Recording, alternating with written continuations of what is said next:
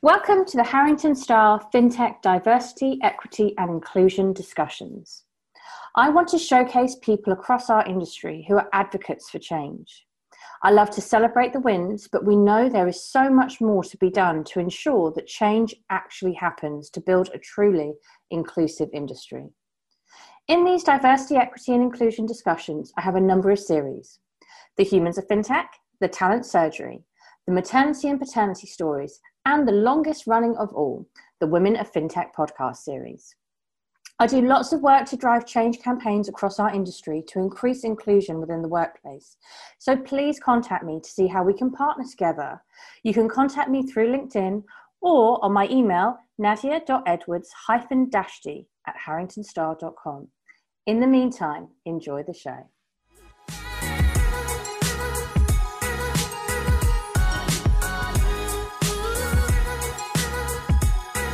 Welcome to the Women of FinTech podcast series. We are here today to celebrate the wins, raise awareness of the challenges, and walk the talk for change across the entire industry.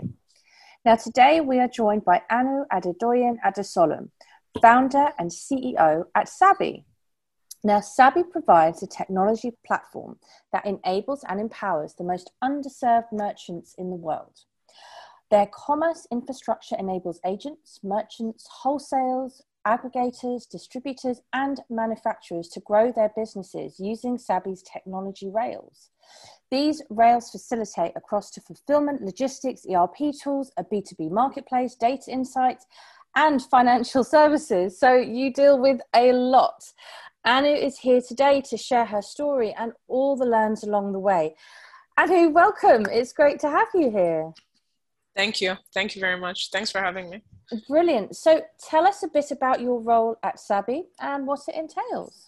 So I lead the team at Sabi, which basically means I'm designing for how people work together, how the team comes together, and basically visioning. So, you know, trying to align the team with the vision of the business and getting us across the line, basically. So it's really just about it's it's a role of thinking. It's really about um, thinking through where the business should be and then getting the team there mentally so they can execute it sounds so like all encompassing it's it's not just the direction of the business but it's making sure you're moving towards that that vision and goal that you're creating. So actually for me just to understand that a bit better let's go back.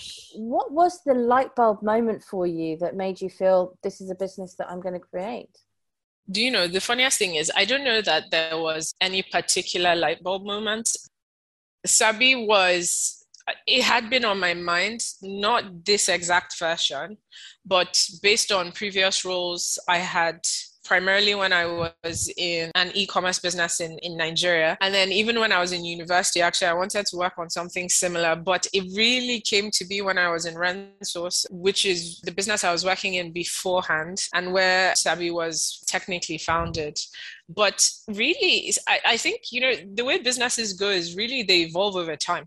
So Sabi has been a series of light bulb moments. Even now, like sometimes you get an insight or realization or someone on the team gets one and then you realize yes this is the way to go or no it's not the way to go or you know I, we, we've hit something here. So i would say it's more like a series of light bulb moments. One that happened recently is we entered a new category and it's just extremely underfinanced and uh, we couldn't understand why for ages and then we, we got on the phone with a few merchants and then we designed some products for them with insurance partners and financing partners. And it's just like taking off like wildfire. So it, it's more a series of light bulbs. And that's super exciting because it just means that it can be never ending like the the vision and where and where you're going to grow to yeah what, exactly and what what problems you solve because look this industry is all about identifying new problems and solving them so i think that's a, a wonderful way to describe it now what you do is tremendously important. You know your products your services they help promote financial inclusion in africa. I want you to share more of that with us please. Well i mean So the main thing is to to understand that businesses are deprived of access to resources, especially finance, right? So and some of these businesses aren't like I think a lot of the time people assume we're dealing with tiny businesses. They're not always really small businesses. Sometimes they've been around for a while, they've got some scale, but they've got into that scale through just sheer grit, nothing else, because they can't access affordable finance. Sometimes they're operating at paper thin margins post their financing costs just because they want to grow out their business. They're passionate about what they do, but they're making next to no money. And so, what we really try to do is figure out okay, who are the most reliable players here, and how can we automate the decisions around funding these guys? And then how can we make our partners trust our decisions when we say hey you should give these guys money give them money? And it, it's really quite transformational. And if you look at some of the things these guys do right there is the more usual story in terms of you're solving problems for female traders who pay their children's school fees, who have to do that work because they need the flexibility so that they can also take care of the family, etc. But you also have some fairly complex businesses that are aggregating like very rare niche commodities, you have pharmacies, and so on. And these guys have an understanding of their business lines that very few do. And yet they can't access funds at costs that make their business workable. So for us, it's really about how can we be really clever in product design that all parties involved so that's our, our, finance partners ourselves the partners receiving finance are able to make sufficient capital that makes sufficient returns to keep their businesses going but at the same time they're accessing things they couldn't before. Yeah it, it is I, I like to be honest an extremely fulfilling thing to do. It's it's fun to watch those businesses grow. Yeah it's absolutely fascinating because across the world now, people are starting to understand and starting to want to hear more about financial inclusion. They're starting to perceive the masses of people as consumers, which they never they never used to. Yes. Finance used to be just for one demographic of society, and I think that the yeah. people that are really turning this into a reality um, you know this is a wonderful story that you're telling us of what you're doing and i know that you're you know you're changing the way merchants do business and you're adding so much value to them so can you tell us a bit more about the merchants themselves yeah sure i mean the vast majority of our merchants are more sole proprietorships. So these are like basically one man businesses, the vast majority. But you also have people who have built out reasonably considerable teams. So, for instance, if you look at some of our wholesalers, some of them have six, seven, eight, nine shops in the market with staff between all of them. Some pharmacies, the same thing, like some have built out small chains, but the vast majority are basically people who are just buying and selling products, looking to make their businesses more efficient by working through us or looking to access finance they couldn't before. And the main thing is these businesses don't have the collateral most lenders want. So affordable lending in our side of the world comes with collateral, and they, they just don't have collateral because they haven't had the opportunity to save, even if the, their turnover keeps growing. Those margins are too thin.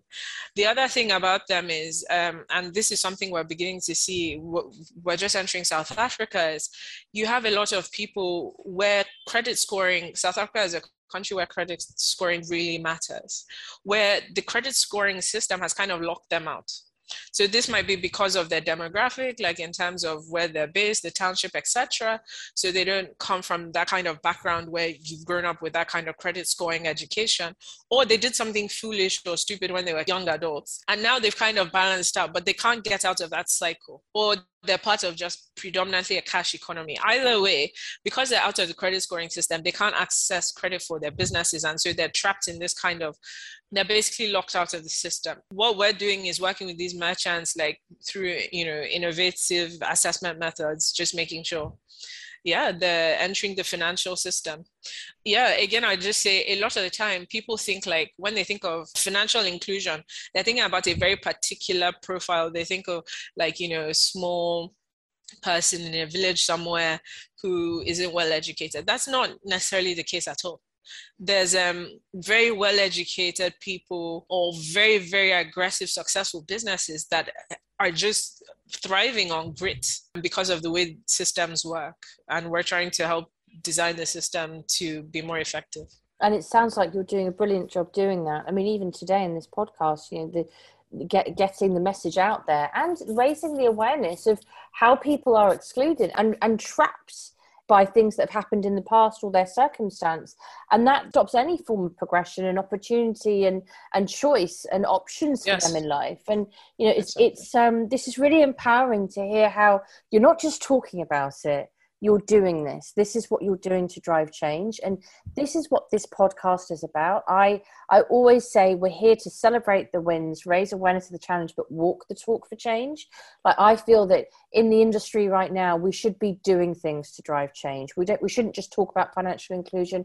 We should start exactly. financially including people. So you know from everything that you said today i know that you are super passionate about people you're super passionate about your people strategy as well. I want to start the conversation around that and the people within your business and, and your plans. So uh, if you could share some more of that with us, that would be great.